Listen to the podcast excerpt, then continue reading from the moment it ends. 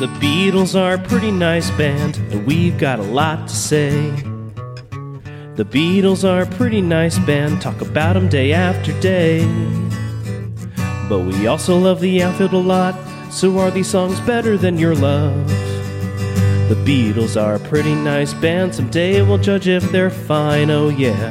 Someday we'll judge if they're fine. She said, she said, You know, I know what it's like to be dead. No, no, no, you're wrong. Ah! Well, in either case, this is two songs in one. Like, hey, Jude. Uh, by the way, I know what you're going to say. Happiness is a Warm Gun is four songs, so relax. Yeah, relax. Theoretical. Take a chill pill. Yeah, theoretical. We can Pod It Out fan who's mad at us. Yeah, we love you, but come Yeah. on. Fortunately, I like both of the Tootskis. Uh, the first one, the verses one, has cool jingly guitar without knowing the backstory behind it. The lyrics, seemingly about a smug know-it-all, are relatable. And yes, I'm a big fan of relatable. the other song, the bridge, the one probably titled "When I Was a Boy," I wish was longer. Yeah, I I think I would love to hear a longer version of that. Uh, and I really do love it when they like mash two ideas together to make you know one thing.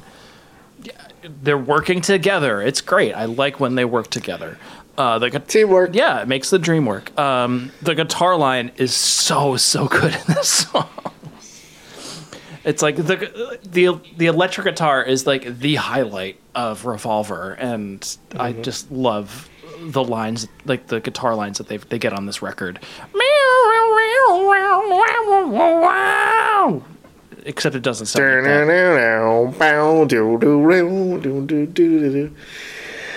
The final track recorded for Revolver, She Said She Said, was inspired by an LSD influenced conversation between John Lennon and actor Peter Fonda. Ah.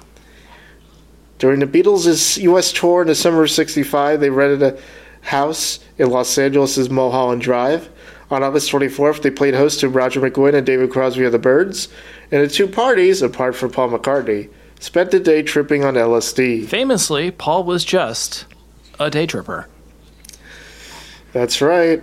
He he ta- he he finally takes LSD and then he tells the world that he did it, which pissed off the other Beatles. Like, oh, anyway, the actor Peter Fonda arrived at the house, also on acid.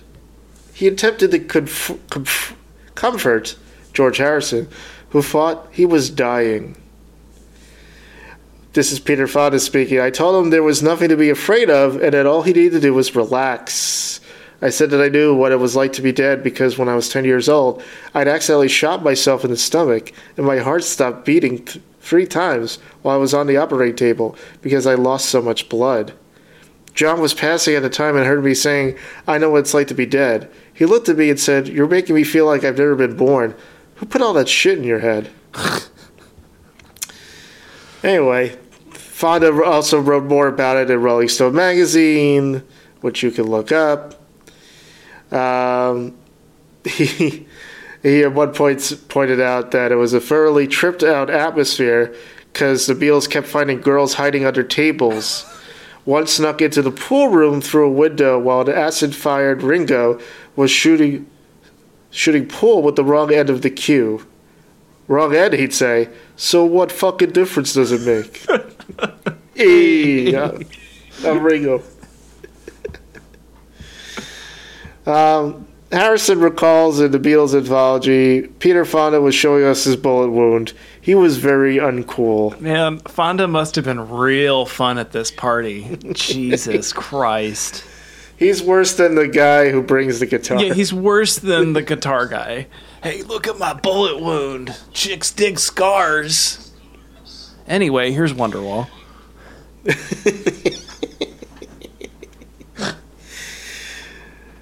Uh, in Roger McGuinn's recollection, Lennon's mood towards Fonda was influenced by his dislike of Cat Ballou, a film starring Fonda's sister Jane, which they had watched earlier in the day.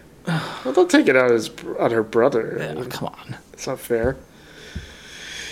Switching between 4 4 and 3 4 time signatures, She Said She Said was written by Lennon with some help from George. I was at his house one day, George Harrison said.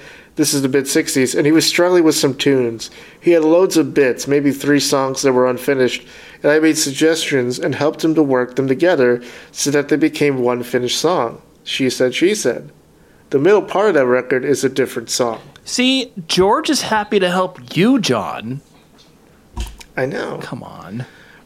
Was it the same session where John helped with Taxman? I don't know. Hmm, maybe. Although he performed on the rhythm track, maybe, Paul McCartney walked out of the session following an argument prior to the song's completion. Paul's recollection was John br- brought it in pretty much finished, I think. She, of she said, she said. I'm not sure, but I think it was one of the only Beatle records I never played on. I think we'd had a, bar, uh, a Barney or something, and I said, oh, fuck you. And they said, well, we'll do it. I think George played bass. Uh, and to this day, it is a Beatle mystery as to whether or not Paul's bass is, it's Paul playing the bass or George playing the bass uh, in the final version, uh, and what and and also a mystery as to why Paul left in a huff. Yeah. Some f- some believe that it's because uh, they thought the song was again making fun of Paul for not trying LSD at that point. Also, I've never heard the phrase "we'd had a Barney." We yeah, me neither, but I'm gonna start using it. Uh, I used to say Donnybrook, but uh, Barney's Barney's pretty good. Also, Paul might have been upset that John asked George for help. Yeah. You know, uh, maybe revenge for Eleanor Rigby. Hmm. Infighting. Hmm. Surely they'll get over it and they'll stay in band Oh, forever. totally. But uh, yeah, this song was the last recorded. Um, it wasn't until the very end, when most of Revolver was mixed and ready to be mastered, that someone realized the album was a song short. The LPs of that era were a lot more concise than today's CDs, but if they were too short, there would be complaints, or worse yet, returns from consumers. And I think a lot of that is because of the price of an LP back in the day. So I did some. We're, we're bringing back bringing back the math segment. Um, how much I looked how much a, like an LP was in 1966, and it's the equivalent of forty three dollars today. wow, I didn't know that. So like that's why like the LP was you know not something that was really purchased by teenagers. They were buying singles because they could actually afford those, and albums were more you know for your parents really. But you know in England they would give you 14 songs on a record. So there was and in the United States famously only 12. Uh, so yeah, there was more bang for your buck or pound with the UK albums and if it was 13 people were going to feel shortchanged This was the last time that uh, America messed with uh, Yes. the Beatle albums. Yes. because uh, and as you are you have the American version of Revolver, which is missing "I'm Only Sleeping" and two other John tracks.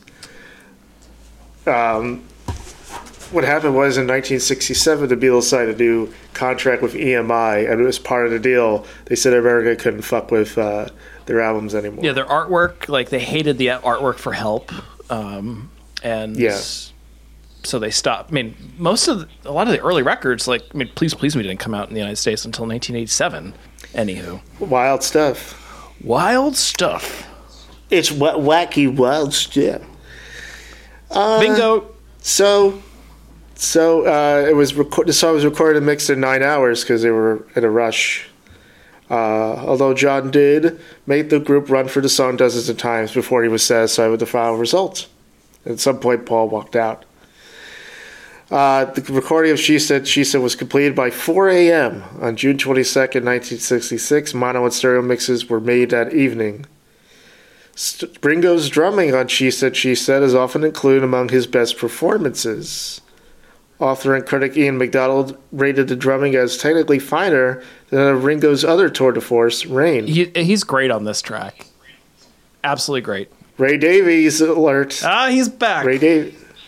He said of She Said, She Said, this song is in to restore confidence in the old Beatles sound. That's all. Huh. That's a bit dismissive. Yeah, he's he's saying it's a rock and roller, you know, standard rock and roll tune. Probably Yeah, like that's how I interpreted yeah, it. Yeah, like the Kinks never did that. It has been covered. Uh, this song has been covered by Lodestar, Ween, The Black Keys, Matthew Sweet, Government Mule, The Feelies, Tom Newman, The Chords, Snake River Conspiracy, Mark Mulcahy, The Walking Seeds, and Yeah Yeah Nick, Yeah Yeah Noh. Cheap Trick performed it as part of the Howard Stern Show's tribute to Revolver in 2016. I gotta listen to that. Yeah. In 2018, the music staff of Time Out London ranked She Said She Said at number 19 on their list of the best Beatles songs. Love Count 0 Mhm. None. Josie Scale, I'm going to give this a yeah. I agree. This song is a yeah for me too. Yes, yes, yes, you're right. The Beatles are a pretty nice band, talk about them day after day.